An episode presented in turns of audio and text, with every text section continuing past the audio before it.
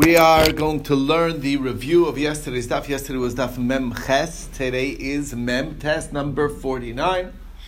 And we'll do a review of yesterday's daf. Get to today's. We are learning Lili Nishmas, Kraina Bestvizeev, um, Dina Basholem, um, Daniel Benet Baruch Ben Yudalei Be'emi, and um, Moshe David Ben Naftali Yosef Alevi. Okay. And with that, let's get right to the review. We started with a bunch of questions.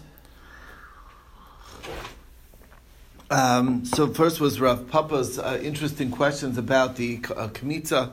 Says you know kamitza is typically going to be dough because it's uh, you know the flour and the water mixed, and um, you take your kamitza, so it can be sticky. So what if he sticks it on the wall? Of the container. So if it, the whole requirement is just that because it should be if it gets wet a little bit, that's the reason, no? what? When you do pizza. No, it's just saying kamitza is sticky. It's just that's the way it is. Dough and water is sticky. It's dough. Well, flour and water makes dough, which Yeah, is yeah, sticky. yeah. So the point is, when you have that and you stick it on the side of the wall, and now it's not on the bottom of the container, that's the question that Republic wants to know: Does that qualify? Hey, if it's just required that it's in the walls, in the kli, so it's in the kli. What do you, want? who cares? Um, if it has to be kitikno, the way it normally is, so then maybe that's not going to be good enough. And that was teku number one question that remained number one. Then we saw Mar bar Rav Ashi says, what if you flip the whole container upside down, but you stuck it to the bottom? Okay, so it's in the bottom of the kli like it's supposed to be. Just the kli is all messed up; it's all back upside down. So does that qualify? And the answer is um, teku as well. Okay, we didn't have an answer. Um, then we saw the question of Melochafnav. What is the definition of Melochafnayim? It's his, it's his palmful, um, his scoop. means, both hands like that. Yes, That's correct. That's what it means. So And the then he question takes- is, and then he takes off just this little bit right after this. Mhm. No, that's a Two You're confusing. It's a different thing. Two different. Things. you don't do a kamitz on the chafina. There's two separate things. The chafina is for the ktoras, only on Yom Kippur, Yeah, and but- kamitz but- is on any mincha, korban mincha. That's all. So the question is, this meloch of well, is it uh, is it a flat teaspoon? Is it a heaping teaspoon? Heaping. And the answer is it's none of those. It's rounded, Just a little bit. rounded just a little bit, exactly. The exactly. full measure. The full measure. Rounded. See that? That's how. That's how it is. Neither extreme. Okay. Okay. Next thing, um, the, we learned in the Mishnah that if the blood would spill on the, this is introducing the question. If the blood spills on the floor directly from the neck of the animal, you gather it up. It's no good. It's pasul. If you got it from the kli after it was caught into the kli and then it spilled out on the floor and then you scooped it back up, that's perfectly fine. Why, where's the source for that? It's a pasuk. Pasuk says v'lakach midam apar, and we said that besides for meaning that you need the lifeblood of the par, um, and not the other blood that's not the lifeblood. However, the word midam apar is darshan that it, you still need all the blood, so you can't mean it cannot mean partial and not complete. Because we know it says kol hadam, so it must be that when we say midam apar, it means dam mehapar, which means that it has to be a direct. The ca- catching of the blood has to be directly from the bowl, and it can't be through any other intermediary, intermediary like the floor, for instance. So that's the basis over there. That's the whole drasha. On that, where the the question is now. Um, oh, and what this drasha, this form of drasha is called, is called gorin or masif, gorin or masifim v'dorshin. You scratch the letter off of the word midam, the mem, take it off a here, and then you stick it on the next word of apar, mipar. So it's dam me'apar.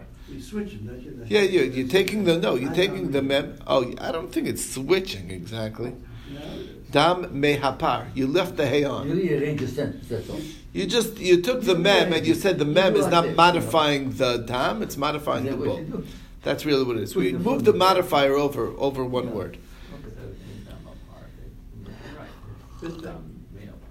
Mehapar. We left the hay there. You you we don't need hap hadam mipar. You, you leave the hay on the par, Uh-huh. just pull it off this word and throw it on the other one.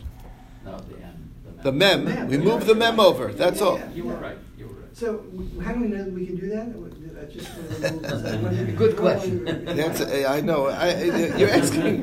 Well, you have a name for it, so I assume it's a. it's a- Yeah, no, it's a concept. I, it doesn't say why, but it's because it can't mean what it's saying. Because we have it, otherwise it would conflict. Um, it, would, it would be a conflict with the different verse, which says kol hadam. Midam would mean mixestam, that you don't need all the blood, and we know that's not true. So therefore, all we're saying is that the mem is not modifying the word dam; it's modifying the bu- the bull, and, re- and that's what it means. You don't have to actually take it off and read it the other way. We understand that it means to modify. That we're saying two words: the dam apar. You're modifying the bull, not modifying the, and that means that it's the, the blood that you're catching has to be directly from the bull. You understand? I, I do understand it. Are, are, do we see this elsewhere? I mean, I don't remember. Yeah, this Oh, yeah, this oh, does yeah. come up here and there. Not not that often. What do you got next? You rearrange it to make it fit. All right, next time it comes up, I'll point it out to you. Okay. Appreciate it. One of those things that say. Cool, Okay. Editing. Okay. Next thing we saw is um, oh, so that's the intro. That's the intro to the next question. So Papa asked now, based on this intro, how do we look at the Ketores in the palms of the Kohen? Right? The example I gave yesterday, he just sneezed and fell all over the floor. So if the if the palms are like the neck of the animal, and now it fell all over the floor, so you you cannot scoop it up. He's going to have to get new ones. Okay, new Ketores. If, however, it, we look at his hands like a keli, like a vessel, so then it's okay. You could just scoop it back up and it's fine. And that was the safek, how to look at it. Okay. And um, the answer, of course, is still a teku. Okay. Next question was, does machsheves pigol work for chafina or not? Okay. What's the two ways of looking at it? We can learn the chafin of the Ketores from Mincha, because you use the same word malo in both places. And by Mincha, it is subject to that. Um, so to over here, it should have effect, or maybe we don't make the full comparison.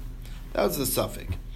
Um, normally, there's like, see, like the Ketores, there really isn't like a, um, in, in any korban, there's that, that which is the machshir of the korban, you know, the, that affects it, that brings it to the next stage.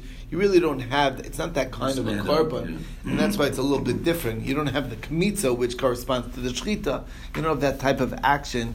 The chafina is not really like that so much. So maybe that's why, that's the safek. Anyway, bottom line is, Rav Shimi bar Ashi told Rav Papa, I have a raya from Kiva. Kiva says that the solas, the ktoras, the levon, and, and the gechalim, if a tful yom would touch any of them, so then even part of it, so then it passes the entire thing. And the fact that, and we're extrapolating from there, that if that's true for a tful yom who touches it, who's really tahar, he went to the mikveh already, he just needs to wait till the next day. So that would all, uh, that would bring us to conclude that these things are subject to lina as well. So it's uh, basically falls into the korban category, basically. And if it's subject to lina, so the machshavas pigol should be effective as well. And that was the, the raya that was brought. Okay, then came along Rav Papa and he asked another question. What about while shoveling the coals? You had a machshavas pigol, a thought that I'm going to burn this not today, but tomorrow, something like that. So that's the question. Do we say machshiri mitzvahs kamitzvah or not? And that was again a teku. Next question, the answer of Sheshes his question: What about bringing the the the blood of a korban with your left hand? Does that ruin the hol- holacha or not?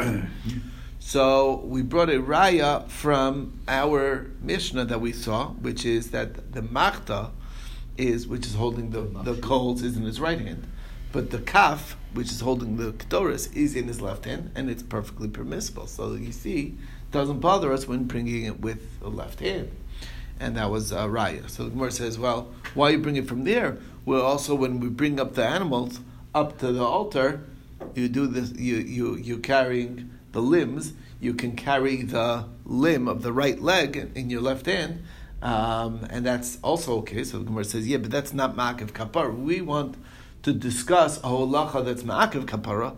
That would be the bringing of the ktoris. That would be a raya to dam, which is also ma'akev the kapara. If you know if the dam doesn't make the mizbeach, you, you're not. Trouble, it, yeah. it didn't work.